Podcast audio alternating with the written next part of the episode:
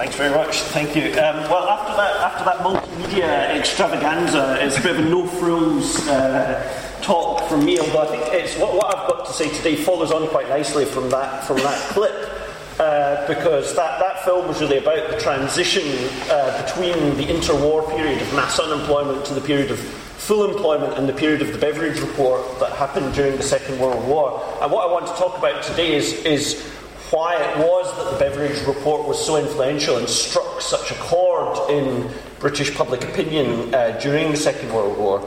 Now, I don't know how many of you have ever actually seen the Beveridge Report, uh, but you got a sense from the, one of Michael's slides there. It's quite an unprepossessing uh, document. Its full title uh, was the uh, or its official title rather, was the Report of the Interdepartmental Committee uh, of, on Social Insurance and Allied Services. So, quite a long and uh, bureaucratic title. It's about 300 pages long, very small type, single spaced, no compromises in terms of making the presentation accessibility. It's studded with complicated statistical tables. And in short, it doesn't seem like a natural bestseller. Uh, it's more the kind of dry document that is published all the time. A detailed, serious investigation of a public policy issue destined to enjoy a bit of coverage in the broadsheet press uh, and then disappear into the inner workings of Whitehall. But of course, the Beveridge Report had quite a different impact. On its release on the 1st of December 1942, it became a popular sensation. Within a month, it had sold 100,000 copies uh, and a special cheap edition had been produced that was circulated among the armed services. Uh, by 1944, over 600,000 copies of the report uh, had been sold. And it was, of course, widely discussed on the radio, in the press, and at all levels of British society. The Beveridge Report had a kind of omnipresence in Britain uh, during the wartime period.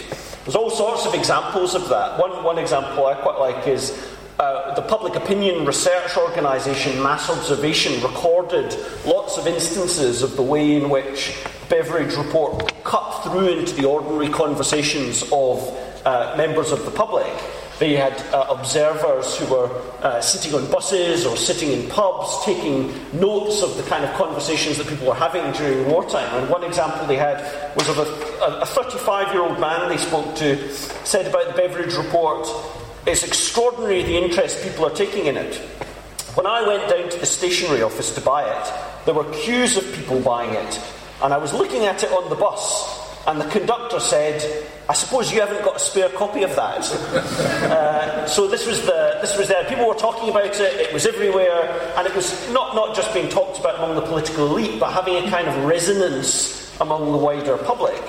Um, so I think that is a very interesting question to ask. Why? Why did it have that kind of resonance? Um, before I go on to talk about that, I should just say uh, something briefly about the Beveridge Report itself, about what was in the Beveridge Report. Now, there's a famous story about the origins of the Beveridge Report that the, the last thing that William Beveridge actually wanted to do was to chair a committee looking into the future of social insurance. What he really wanted to do uh, during the war was direct policy on the labour market, which was a very important job during in the wartime economy. Uh, now, unfortunately for Beveridge, but perhaps fortunately for everyone else, Ernest Bevin, who was the trade unionist brought in as Minister of Labour in the coalition government, really, really disliked Beveridge. Uh, something that dated back to Beveridge's role as a, as a civil servant in the First World War when, Be- when Bevin was a trade unionist. And essentially, Bevin didn't want Beveridge in his department, he didn't want Beveridge cluttering up uh, his policy area, so he decided to invent a little sinecure for Beveridge uh, to get him out of the way. So he appointed Beveridge in what seemed like a great bureaucratic wheeze to chair a proposed review of existing social insurance schemes, supposed to be quite a minor bureaucratic tidying up exercise, and that was a job that Bevin thought would, would keep Beveridge busy without allowing him to do much harm.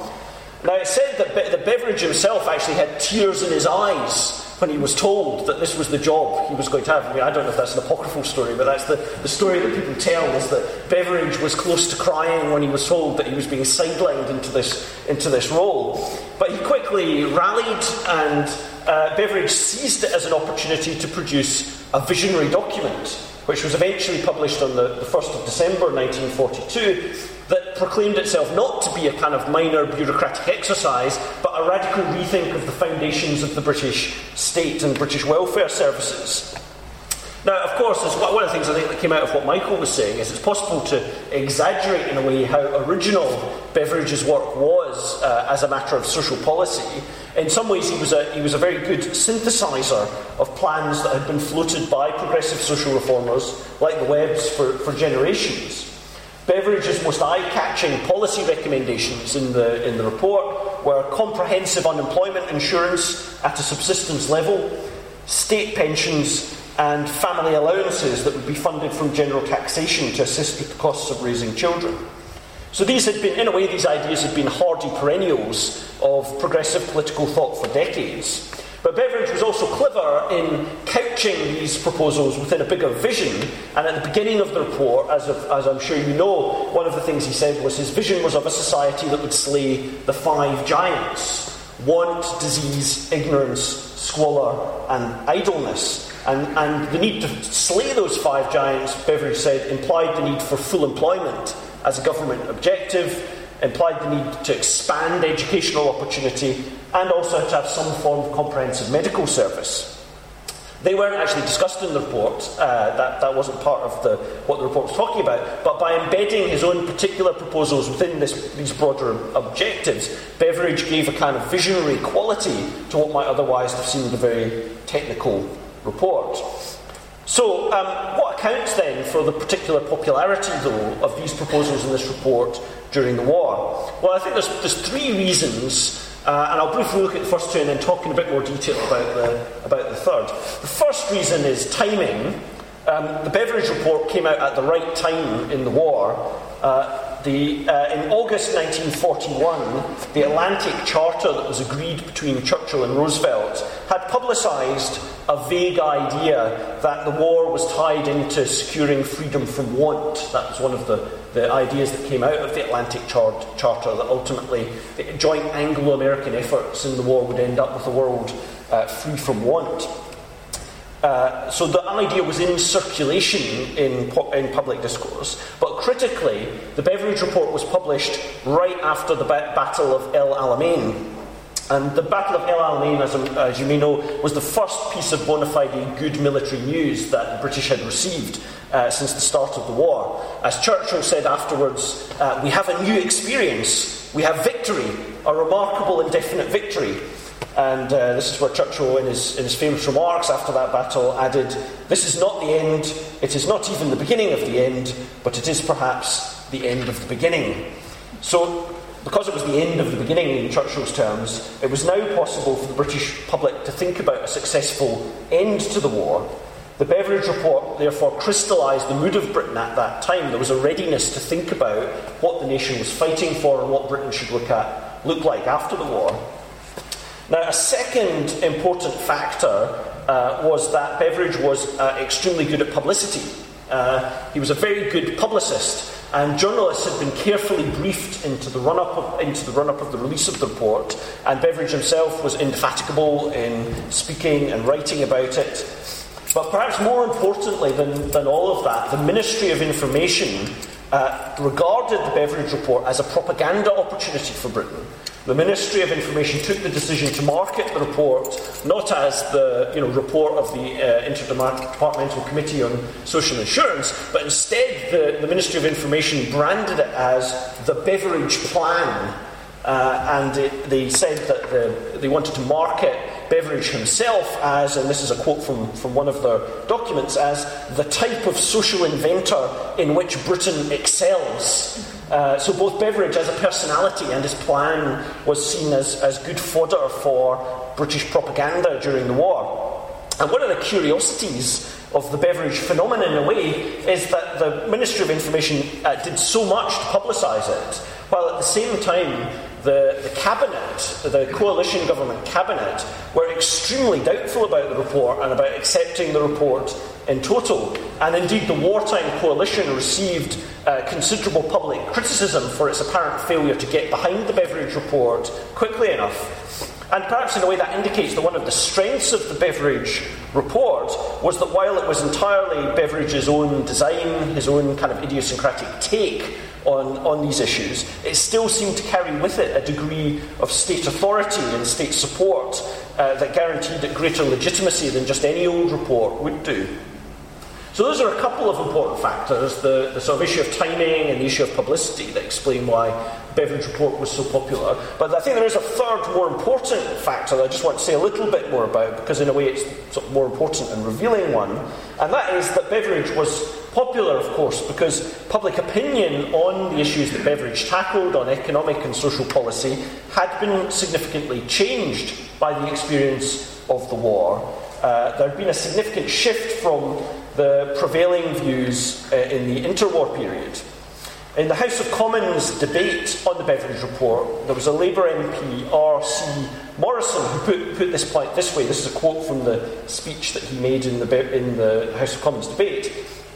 Uh, this Labour MP said, People have something different in their makeup from what they had before the war. Something has happened to them. They have had bombs of all kinds dropped on them, and they have stood up to it month after month.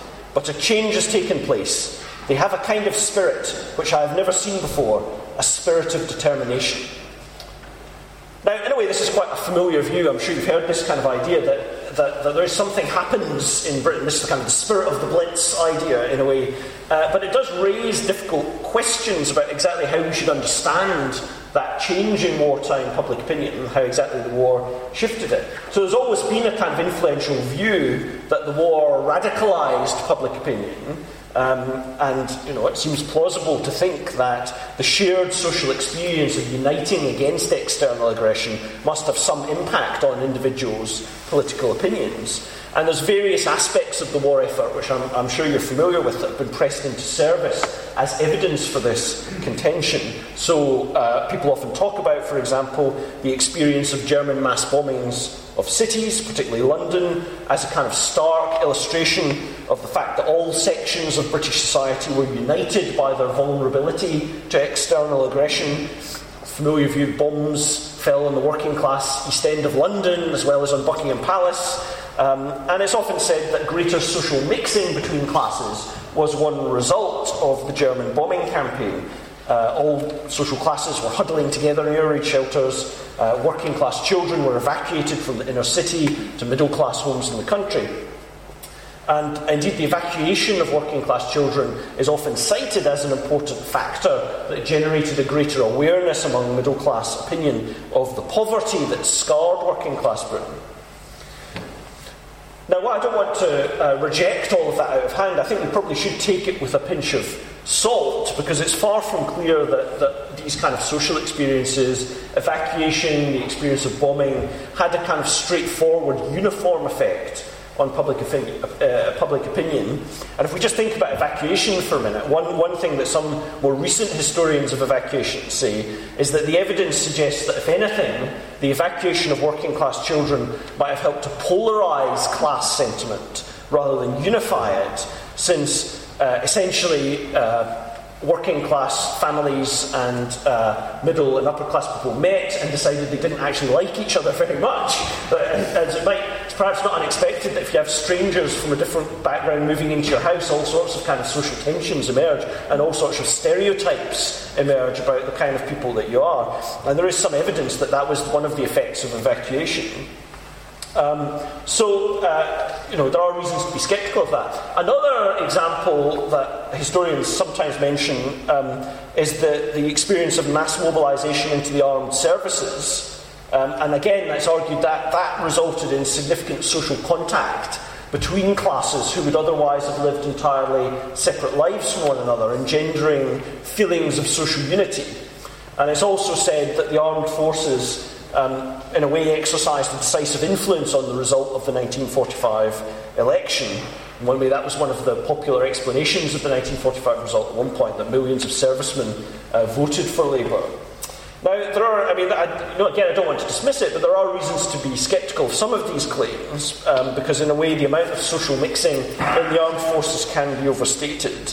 It's true, for example, that the army introduced uh, compulsory citizenship education uh, to counteract uh, a sort of perceived cynicism among the troops. And that civic education, as some people said, may well have been delivered in a way that facilitated a, a fairly broad ranging discussion of post war reconstruction plans. But that probably appealed to an articulate minority of the armed forces rather than the masses. Well, a final example that, that's sometimes given uh, is that the, the, the world, uh, the war featured what you might think of as a kind of egalitarian ethic of sacrifice and rewards that, that sort of dominated discourse during the war. So, this is the idea that in the face of external aggression, it was widely believed that everyone had to be seen to be doing their bit and importantly, individuals received strong criticism if they weren't uh, seen to be doing their bit, and in particular if they were accruing unacceptably large financial rewards from the war. This was the idea of equality of sacrifice, which was a slogan that was often expressed informally but was also sanctioned by the state. Uh, with the introduction of rationing and price controls and the use of strongly progressive taxation to fund the war effort. So it's often argued then that this kind of perception of the fairness of rewards, in a way, placed uh, privileged elites on the defensive during the war, um, since any suggestion that they enjoyed a materially privileged existence while citizens were fighting and dying aroused intense popular indignation. There was a famous incident in 1942 when uh, the former Conservative Prime Minister Stanley Baldwin uh, tried to appeal against the requisition of the garden gates of his country home for scrap. This was at the time when all metal was being collected to be used for the war effort to, buy, to build tanks and guns and so on. And Baldwin uh, tried to uh, hang on to the gates to his country home on the grounds they were of particular um, architectural significance. And this, this aroused an enormous popular uh, indignation, and he was, he was subsequently subjected to such criticism that one Conservative MP even asked at a parliamentary question time Is the Honourable Member aware that it is very necessary to leave Lord Baldwin his gates in order to protect him from the just indignation of the mob? Um, and that, in a way, gives you a kind of flavour of the kind of culture and ethos of, of these wartime debates. Um, so, just to kind of pull all that together, one, one important idea that often comes out in these debates is that the impact of the Second World War has a kind of radicalising effect in the sense that it, it alters established expectations and beliefs of social classes and fuses them together uh, into a kind of new perception of social unity, and it's that that accounts for things like the enthusiasm for the Beveridge Report. There's a kind of ethos of sharing and, and um, equality of sacrifice. Now, as I've already suggested, you know, one, one reaction to all of that is to acknowledge that there's certainly something going on there, there's something important, but it, you've got to be careful about kind of oversimplifying what happens during the war. And a lot of recent historians have been a bit critical of some of these arguments that I've just run through because they tend to view the war as a homogenous social experience, as one that simply created social unity uh, when in fact there were some quite diverse experiences of, of war. And you might ask, for example, isn't there a kind of more systematic basis on which to base our conclusions about these period, this period? And in fact, there is quite a lot of survey and opinion poll evidence that you can draw on to, to dig more closely into how public opinion was, was shifting during the war. And there have been a number of recent historians who have used this evidence to uh, make a more sceptical argument about the nature of wartime public opinion.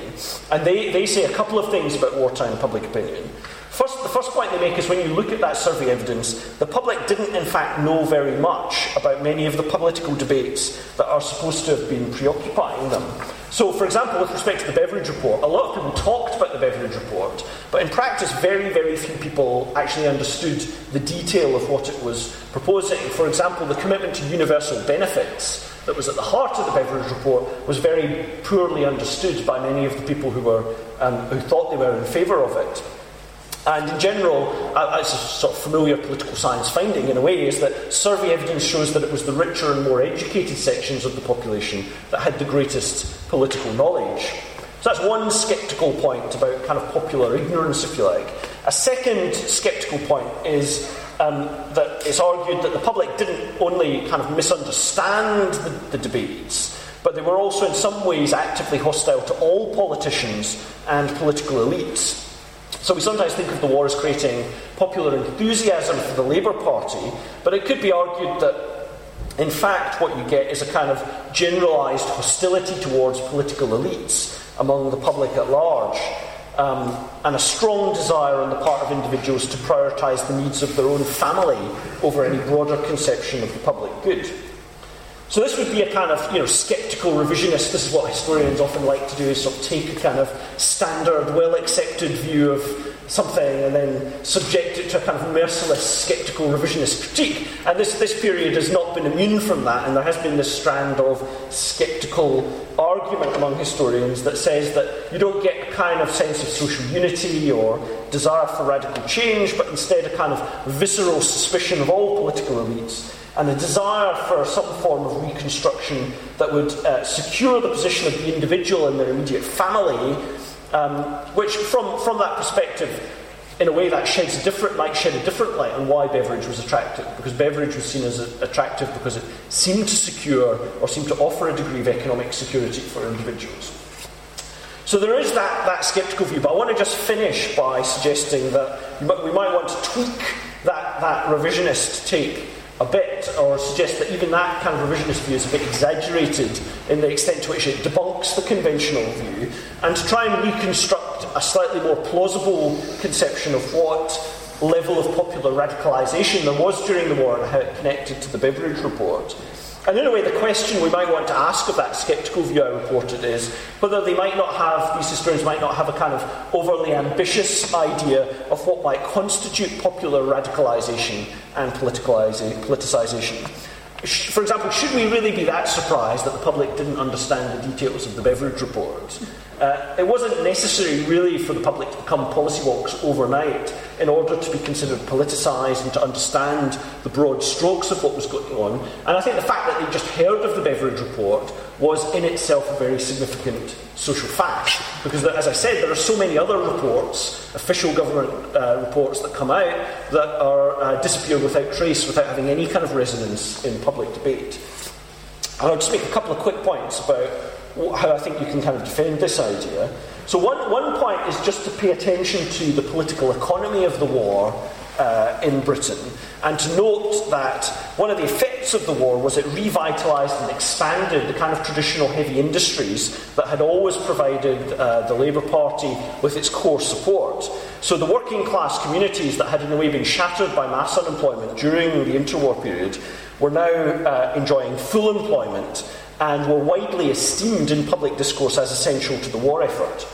So, uh, in a way, the, the, the, wartime economy widened the reach of a kind of working class political culture by drawing in a, a much wider uh, range of workers into that culture, but also by signalling that the state itself saw the support of this industrial culture as absolutely indispensable to the future of the nation. So, in a way, from a kind of conservative statecraft of the interwar period that had stigmatised unionised labour as, as, as, sort of troublemakers or uh, the unemployed as, as scroungers, in a way, this, this culture now became praised in British political uh, propaganda as the very essence of the British public. And in a way, one of the reasons that, that kind of ideas about unemployment insurance were able to fly so easily during the war was that the, there wasn't a kind of free rider problem relating to scroungers during the war because uh, there was wartime full employment. Everyone had been made virtuous, in a way, by participation in the war effort. And the, the kind of arguments that were heard in the interwar uh, period about the kind of incentive effects of unemployment insurance and so on just didn't have any traction anymore because it seemed that there was a kind of more durable model of full employment that had been established.